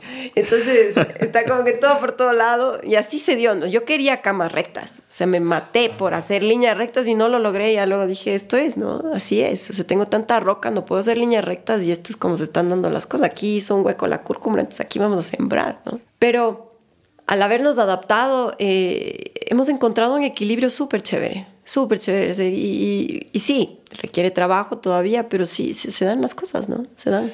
¿Tú ves que la curva de, de trabajo ha, ha, bajado? Verás, yo creo que, eh, y esto estaba en un capítulo que creo que entrevistaron a un, un chico chileno, me olvidé el nombre. La huerta de vegetales siempre va a requerir trabajo, no importa qué tipo de agricultura tengas convencional, no convencional, agroecológica, permacultural, intensiva, lo que sea, siempre va a tener muchísimo trabajo. Entonces, comparándolo en ese aspecto del trabajo que siempre tiene muchísimo más que un bosque comestible, sí nos hemos bajado la cantidad de trabajo, muchísimo. Comparado con una agricultura convencional, yo creo que muchísimo. Tenemos muchísima más resiliencia, control de plagas y más. Hasta controlamos las, mal, las malezas, entre comillas, ¿no? con, con hoja de bambú. Pero si ya le veo así en el campo, o sea, ya matemáticamente, hace mucho más sentido sembrar un bosque comestible. Hace muchísimo más sentido. Eso es nuevo para mí. Cuéntame un poco cuál es el bosque comestible que están sembrando. O sea, ¿Qué plan tienen? Bosque comestible, que también le, le llaman bosque análogo. Eh, ¿Qué más les dicen? Agro, agroforestería también.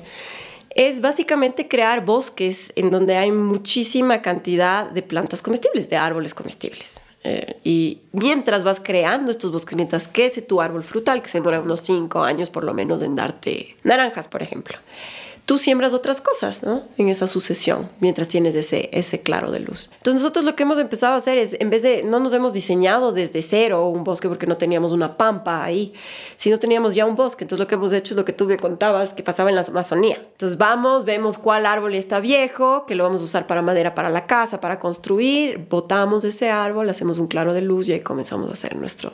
Es nuestro un reemplazo paulatino. Es un y una sucesión, es un mosaico de, de sucesiones, Exacto. ¿no? Sí, eso, ¿en realidad te parece que es difícil de, de implementar, de manejar?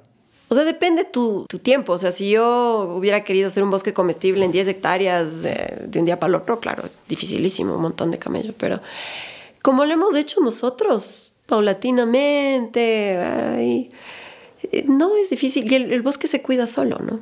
Entonces, al principio sí le tienes que poner agüita, si no llueve, le tienes que poner compostaje, tienes que chequear cómo está, le pones el tutorio, qué sé.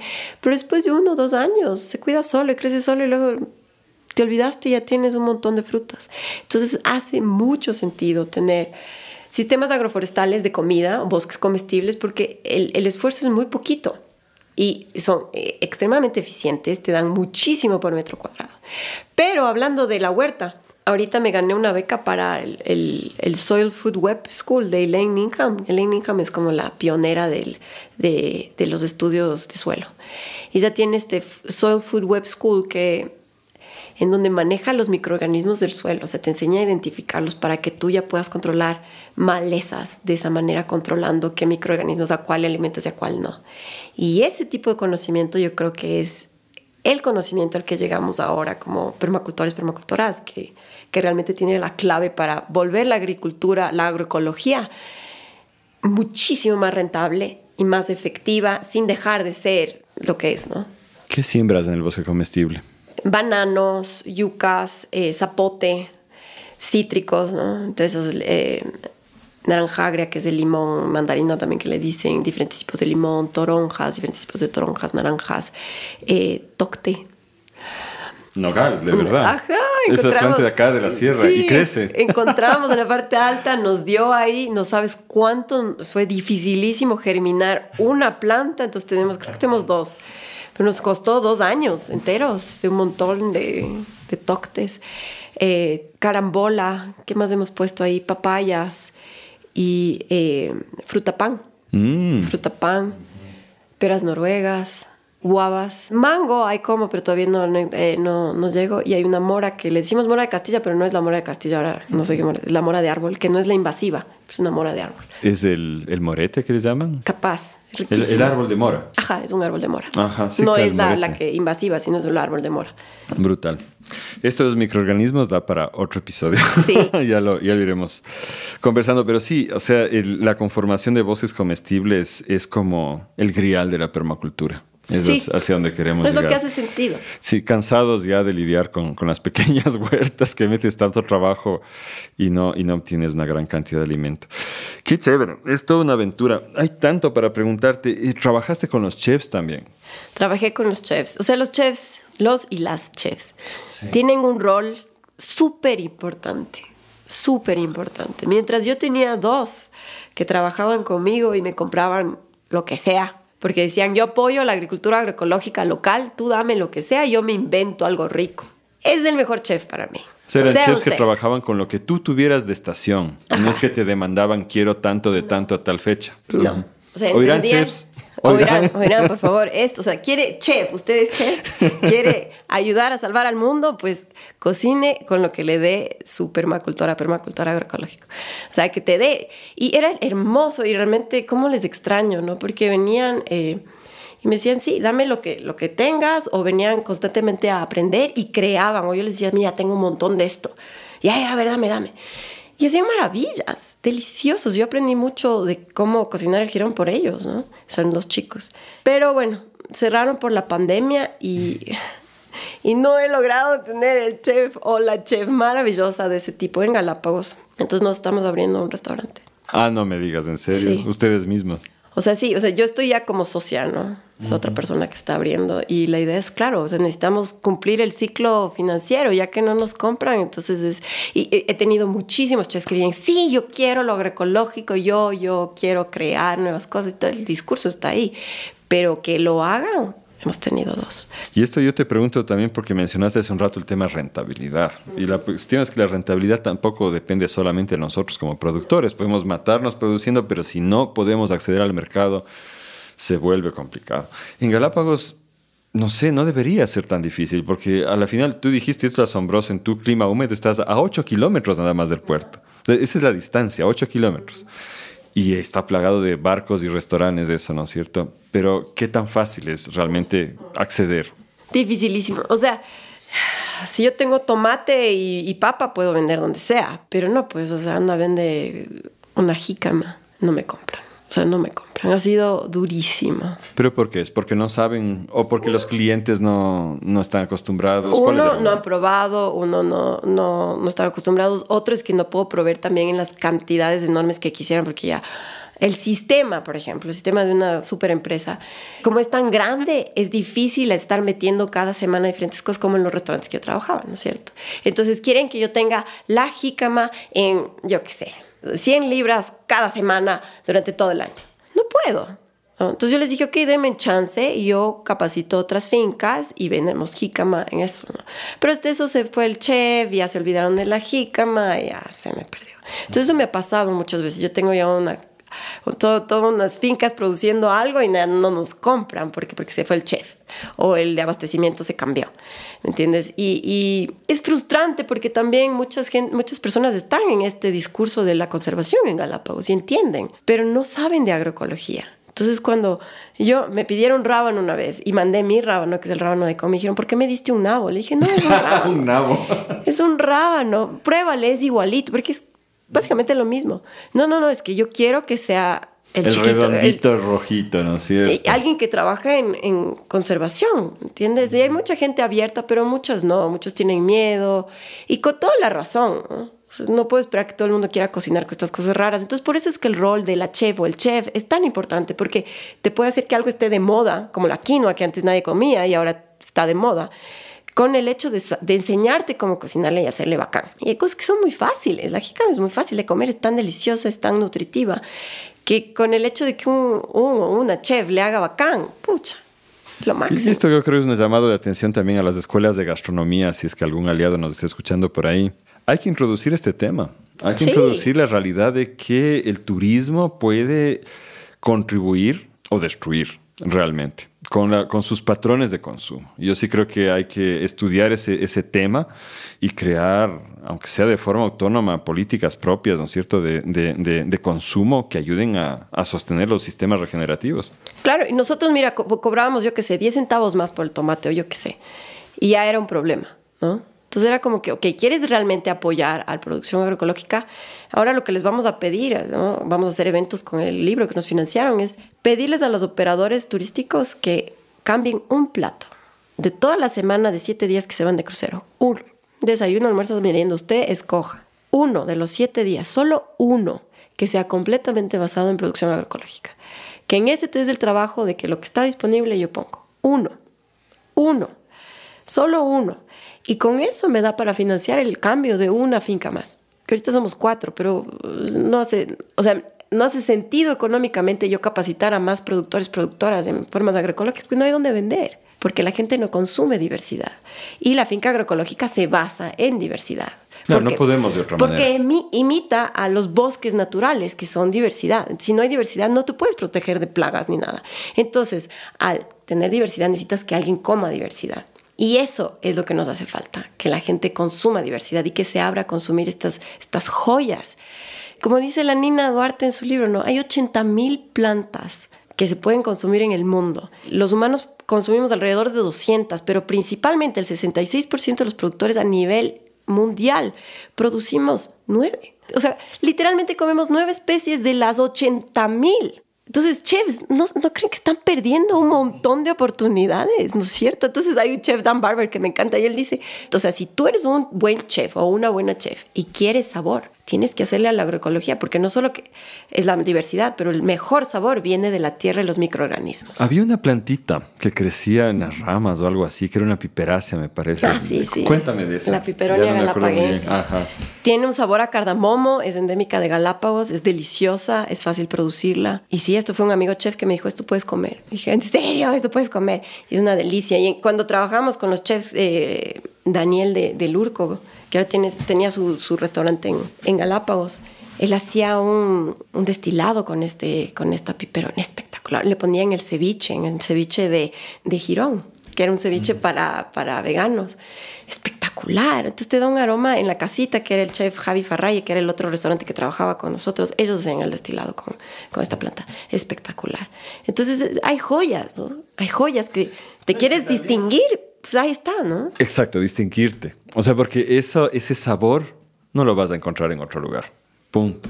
En vez de todos tratar de hacer la misma comida, la diversidad de las fincas agroecológicas nos permite tener sabores únicos regionales, ¿no? Sí, y, y eso es clave en el turismo. O sea, habemos muchas personas, porque yo me incluyo ahí, que nos pegamos del viaje por comer algo concreto que esté en otro Pero, lado. Mira, o sea, lo, la ironía en Galápagos, que es un lugar donde, con tanta diversidad y marisco delicioso, se vende salmón. cuando tú hablas con los dueños de restaurantes, que a mí me ven como de como que esta, esta man que no piensa en la economía, ¿no?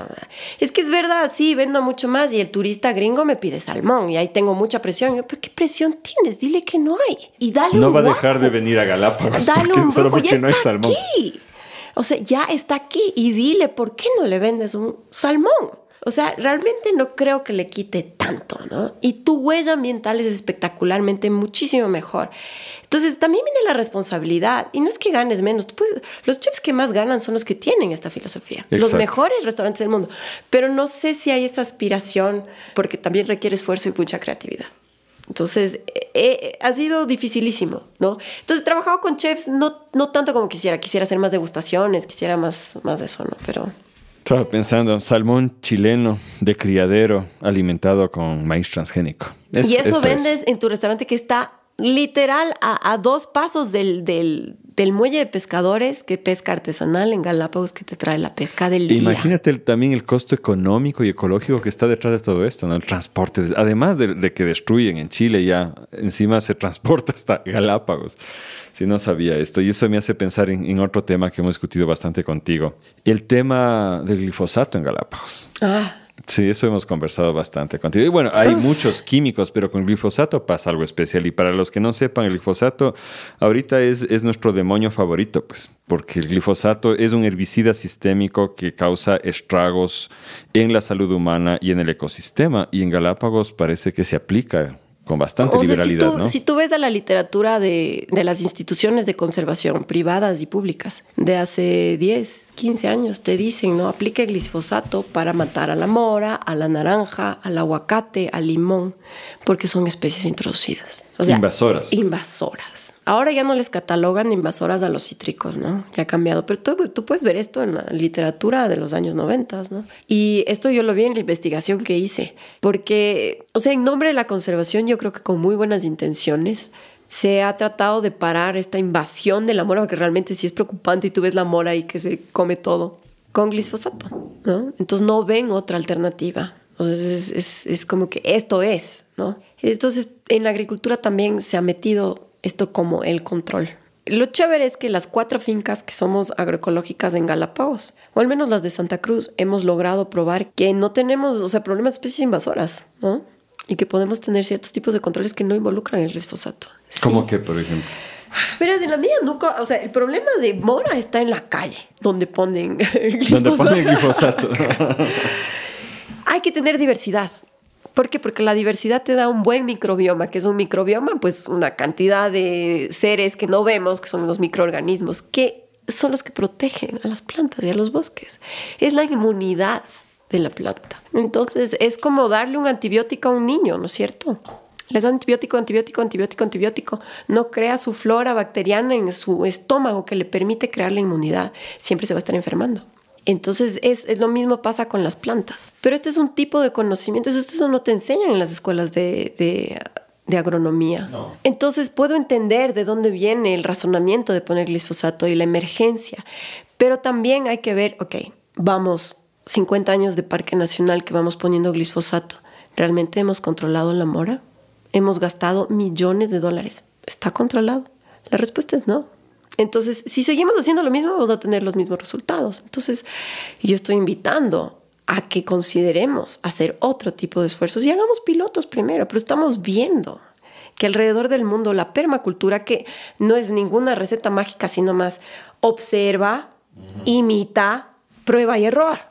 Imita la naturaleza. Imita la naturaleza. Entonces, utiliza las mismas herramientas de la naturaleza, ¿no es cierto? Entonces, en Australia lo que utilizan para controlar la mora es los, los chanchos narizones, los, los que aquí les dicen criollos, ¿no? ¿Por qué? Porque se meten y comen la raíz de la planta. Y ya te, o sea, te hacen todo el trabajo que el glifosato no te hace. ¿Cierto? Que eso es lo que tiene que hacer el guardaparque, que saca la madre ahí sacando la raíz de la planta cuando lo hace, cuando lo puede hacer, ¿no? Tú sabes que la mora y el cerdo están diseñados, o sea, son dos engranajes del sistema. Claro, o sea, el, el, se el cerdo narizón, porque no le vas a poner al cerdito rosadito ahí, ¿no? El se muere, no. se pincha.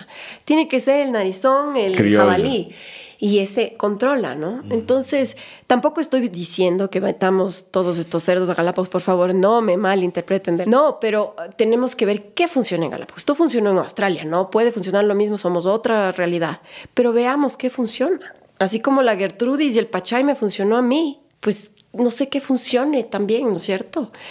Pero si seguimos metiendo glifosato, estamos ahondando el problema y, y, tenemos 50 años que lo prueban. Y esa cuestión es bien persistente, verás. Tan por, por décadas y ahí no metido hay muchos estudios de la contaminación de las fuentes de agua, pero tenemos un índice de cáncer muy alto de cáncer de estómago. mira, yo no, no, digo que sea glifosato, pero paseándome en, en, el atardecer por Puerto Ayora, ahí a dos metros de distancia, herbicida en el parter. O sea, es, es, es, por todo lado. Y, y, no me asombra que tenga una incidencia alta de cáncer. O sea, es, eso debe estar ligado. Cari, y todo esto que tú has ido aprendiendo, decidiste volcarlo en un libro. Eso, eso quiero que me cuentes ahora. ¿Cómo fue?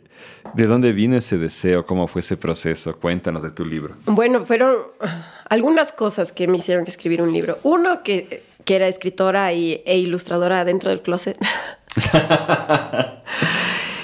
Y pues sí, llegó un día antes de la pandemia, me llegó a mí mi, mi así aclaración, mi, mi divinidad. Me dijo, wow, o sea, esto no es lo que quiero hacer de por vida. Quiero escribir, quiero ser creadora, ¿no? Quiero, quiero, quiero volver a dibujar, quiero volver a escribir. Y, si bien siempre he escrito, siempre, siempre, pero no, no lo mostré.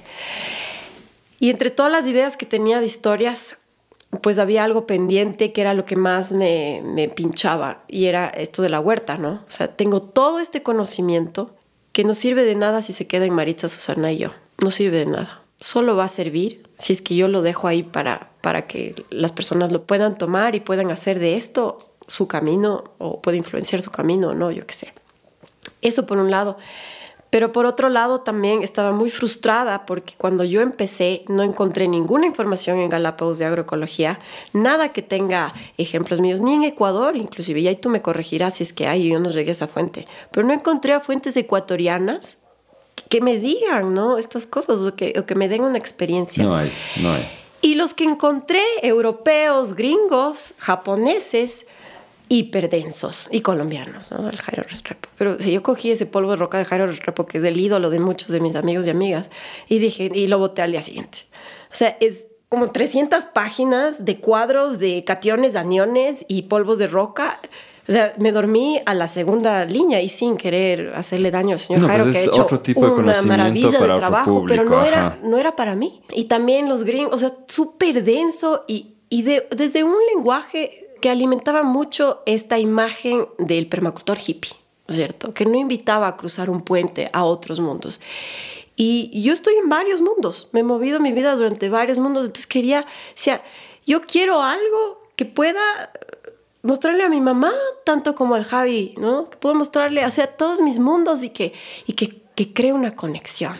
Quiero ilustrarlo, creo que sea eh, chistoso, que sea diferente. Y quiero explicar qué es la agroecología, porque a mi finca llegaron PhDs, la, vicepresi la vicepresidencia, llegaron eh, ministros, chefs renombrados, un montón de, porque no es porque seamos muy importantes, sino que en Galápagos, si eres la única que hace algo, pues la gente viene, porque es Galápagos, ¿no?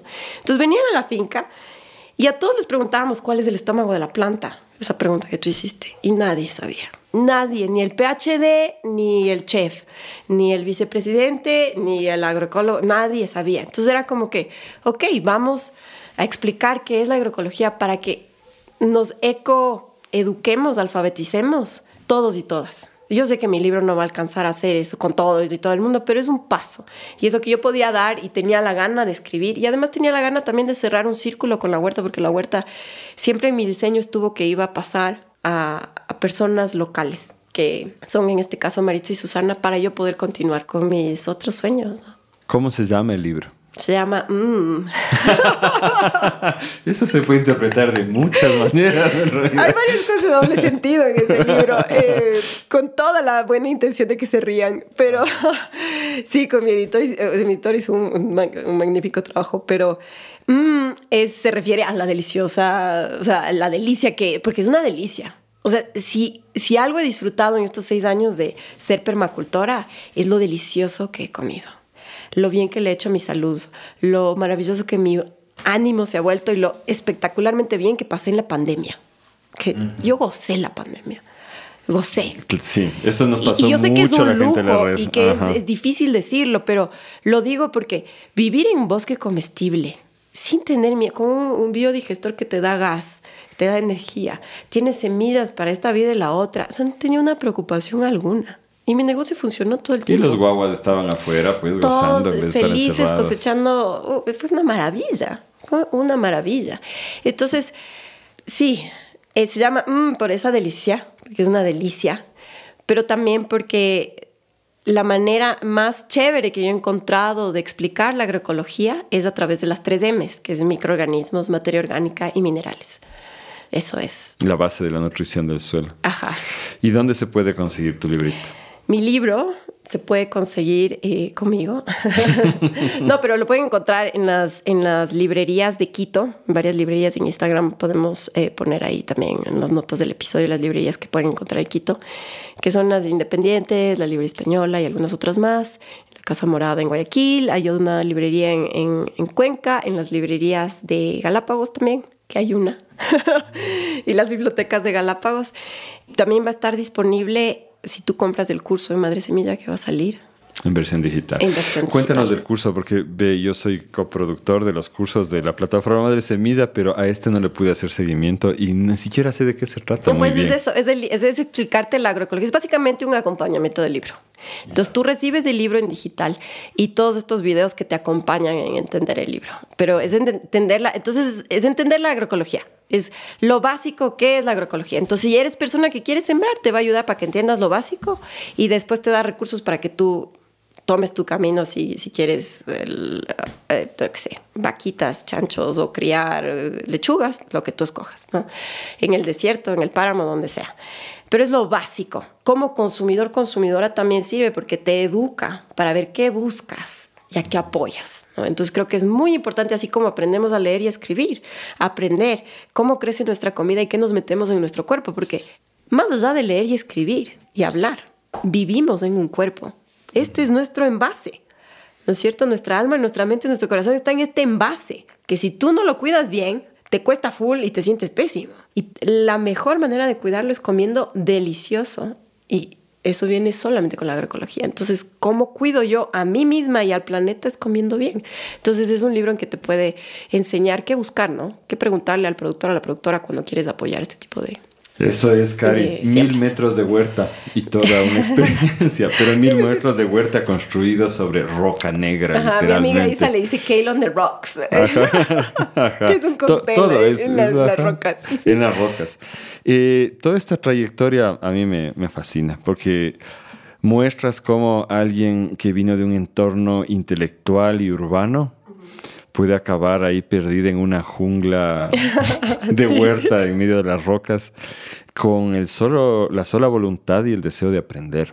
Entonces, yo te agradezco mucho por el trabajo que haces de verdad y ha sido un honor haberte acompañado estos años, no, solo para mí, yo creo, sino para toda la red, porque sí eres bastante preguntona todavía. Eso está muy bien, así debe ser. Entonces, sí, pues no sé si quieres unas palabras finales, un mensaje que quieras dejarnos. No, agradecerte a ti y a la red y a todas las personas que me respondieron. Porque, o sea, yo creo que la curiosidad es básica. Y si algo me gusta de mí es que nunca he dejado la curiosidad de lado y siempre busco la respuesta. Y el Internet te da muchísimas respuestas y es lo máximo.